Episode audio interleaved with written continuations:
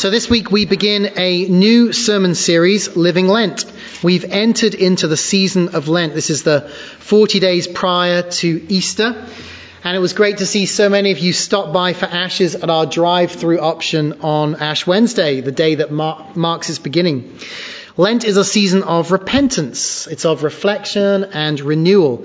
And as we enter into it, we try taking up new spiritual disciplines and giving up things that can become idols in our lives, dealing with the temptations that we're most susceptible, most susceptible to give into reminds me of the story of four church pastors who were friends and who decided to get away and spend a couple of days in the mountains in a cabin.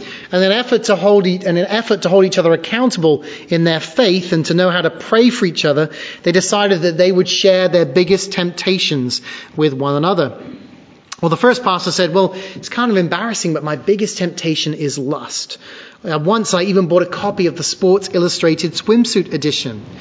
Oh, my temptation is worse, said the second pastor. It's gambling. One Saturday, instead of preparing my sermon, I went to the racetrack and I bet on the ponies. Well, mine is worse still, said the third church pastor. I sometimes can't control the urge to drink. One time I actually broke into the communion wine. Well, the fourth pastor was quiet for a moment. And then finally, he responded very slowly, Well, brothers, I hate to say this, but my temptation is worst of all. I can't stop gossiping. And if you'll excuse me, I just have to go and make a few phone calls.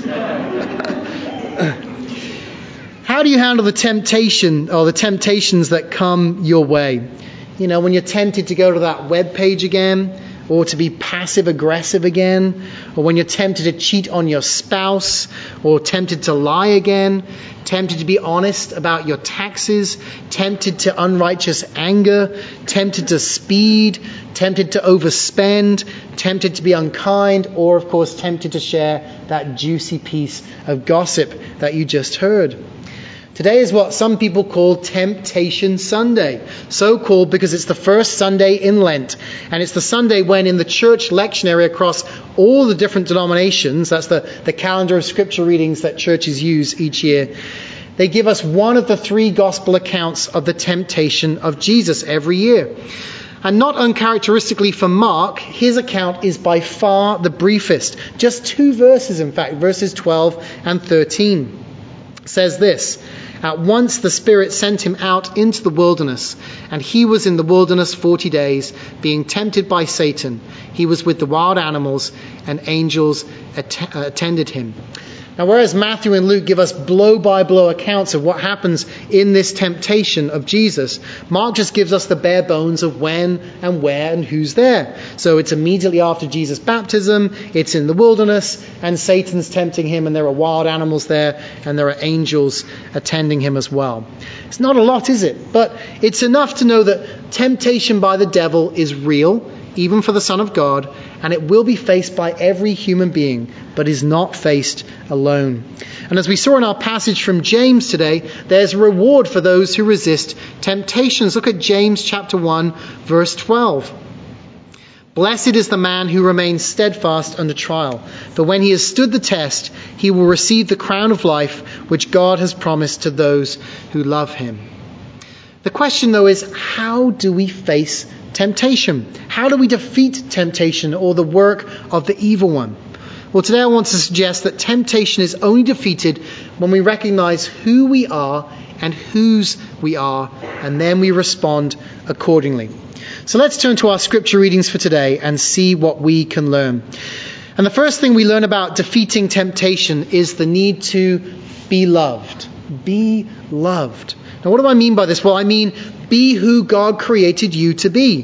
One of the answers to conquering temptation lies in living into our identity as God's beloved or beloved.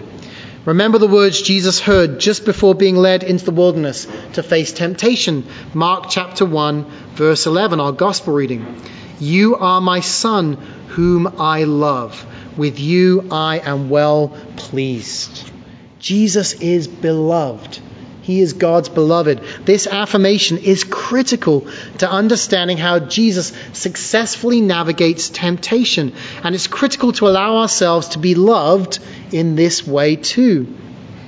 The Bible scholar David Lose writes When push comes to shove, all the various temptations we may encounter stem from the primary temptation to forget whose we are and therefore to forget who we are. Because once we fail to remember that we are God's beloved, we will do all kinds of things to dispel the insecurity that is part of every human life and to find that sense of security and acceptance that is essential to being happy. Giving into temptation often follows insecurity. Think of the serpent in the Garden of Eden um, playing on Adam and Eve's insecurity, sowing mistrust of God. Did he really say? And quickly they give in. In fact, you might say we're not so much victims of original sin as original insecurity. Whether it's infidelity or greed or pride or envy, it's easy to recognize these as responses to our insecurity. What do I mean by this? Well, these sins are all attempts to secure our identity on our own rather than simply claiming our identity as beloved children of God.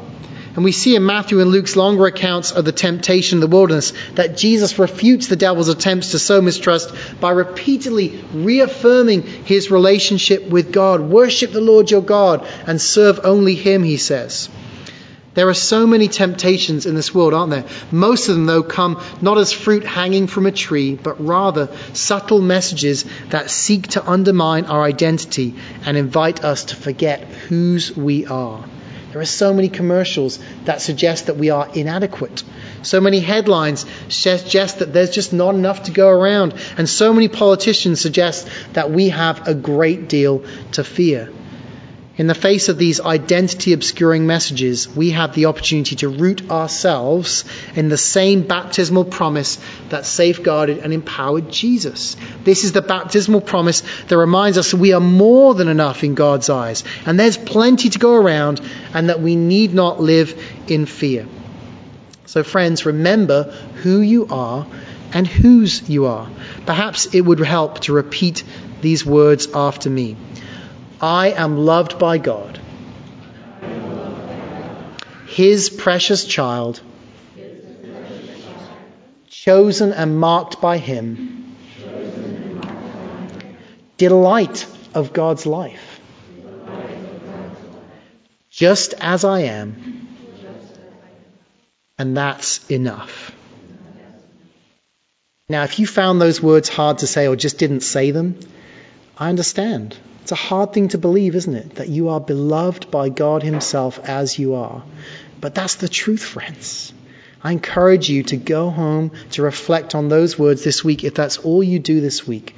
Remember that you are beloved. Tell yourself, I am beloved by God over and over again. And that will begin a transformation on how you handle temptation. Believe these words of truth, and you will go a long way to defeating temptation. Well, our second line of defense is to be humble. Be humble. In Psalm 25, we just heard read, Good and upright is the Lord. Therefore, he instructs sinners in the way. He leads the humble in what is right and teaches the humble his way. In order to conquer temptation, we need to be humble, to recognize that, first of all, we're prone to wander, as the great hymn says, and secondly, we need God's help if we're going to say no. The problem is that both of these things fly in the face of the culture that we live in, which tells us that actually we're basically good people. I'm okay, I'm a good person, and that we need to stand on our own two feet and just get things done in our own strength. But friends, we are not good. This is not who we really are. At least not when we try and measure up to the correct standard, which is Jesus Christ. None of us is good compared to him, and so we need to learn from him. We need his instruction on how to be righteous. We need to surrender our pride. As Stephen Covey once said, a humble person is more concerned about what is right than about being right. But as well as a willingness to be taught by God, we need His power. And the good news is that God says, Call on me in times of trouble, I will rescue you, and you will honor me. Psalm 50, verse 15. The Bible guarantees that our cry for help will be heard because Jesus is sympathetic to our struggle. He faced the same temptations we do. He understands our weaknesses, for He faced all of the same temptations we do, yet did not sin. Hebrews 4, verse 15. So when temptation comes your way, don't wait, swallow your pride, and shoot up a quick prayer to Him. Doesn't have to be fancy. Lord, I need you. Help, SOS, Mayday, whatever it might be. Ask Him for power to do the right thing, and then expect Him to provide it. So we are, need to be beloved. We need to be humble. And then the third way to defeat temptation is to be honest we're going to overcome, uh, overcome temptation, we need to be honest with ourselves. In our lesson from James chapter 1 verse 13, we read this. Let no one say when he is tempted, I am being tempted by God, for God cannot be tempted with evil, and he himself tempts no one. The story is told of a man who was overweight and he decided he needed to shed some excess pounds. And he was really diligent and he stuck to his diet strictly and this really impressed his work colleagues as they saw the pounds gradually just shed from him. One thing that he told him that he had decided to do that was helping was to take a new route to work each day so that he wouldn't drive by his favorite bakery and be tempted to stop in. However, one day he came into work with this big, delicious coffee cake. And his workers started to scorn him. But getting defensive, he said that he could explain. You see, I accidentally drove past my favorite bakery today, and I saw all these delicious coffee cakes out on the display case. So I prayed. I prayed to God, and I said, if you really think I should have this delicious coffee cake, have an open parking spot right in front of the bakery for me. And soon enough, on my tenth time around, there was an open spot. It's easy to play the blame game when we give in to temptation. As a parent, I see it in my kids all the time. He did this, she did that. It was their fault, blaming anyone but themselves. But then I realize I do it too. I blame anyone but myself when I mess up. Well, he cut me off. He cut me off. Or look at the way that she treated me. Or I'm a guy. How am I supposed to resist that? Or even blaming God. How could God put me in this situation? It's easy to do, right? But it's dishonest. The blame lies with only one person, and that person is me. Right? It's me. I'm the one who gave in. I'm the one who forgot my identity as a dearly loved child. I'm the one who forgot uh, who I truly belong to. I'm the one who thought too highly of himself. I'm the one who was too proud to ask for help. And so I gave in to my desires again. We need to stop playing the blame game, friends, and own up to our own shortcomings and repent. It's one of the best things we can do to resist temptation because once we do it, once we are honest about it, we can then begin to put into practice the fourth and final way of resisting temptation, which is to be ruthless. Be ruthless. We need to be ruthless in our resistance. Verses 14 through 16 of our reading from James. But each person is tempted when he is lured and enticed by his own desire. Then desire, when it has conceived, gives birth to sin, and sin, when it is fully grown, brings forth death. Do not be deceived, my beloved brothers. 2 Timothy 2:22 tells us to flee evil desires, and 1 Corinthians 6:18 to flee sexual immorality. There's no sense of hanging around just to see what happens maybe. Okay? No, when our spidey sense tingles, you know, when we have that, we know we've been honest with ourselves, like the spidey sense is tingling, we know that we're facing a temptation we're likely to give into, we need to get out or get away.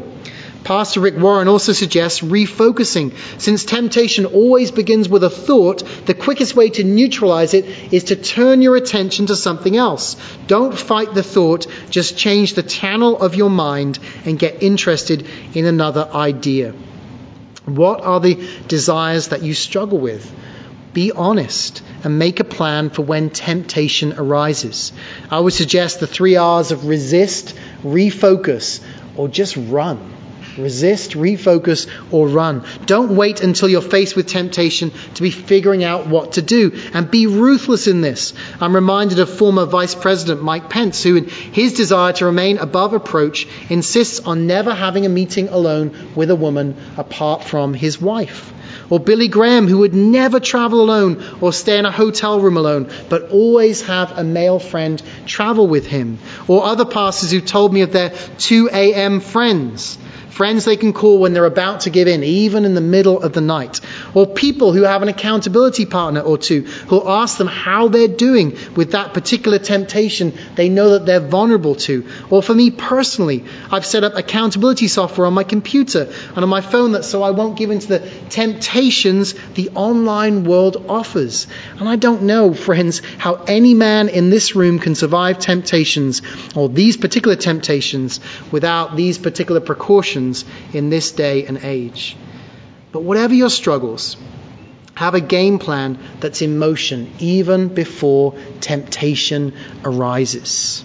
And have a backup plan for when it takes you by surprise. As Rick Warren says, sometimes this means being ready to physically leave a tempting situation.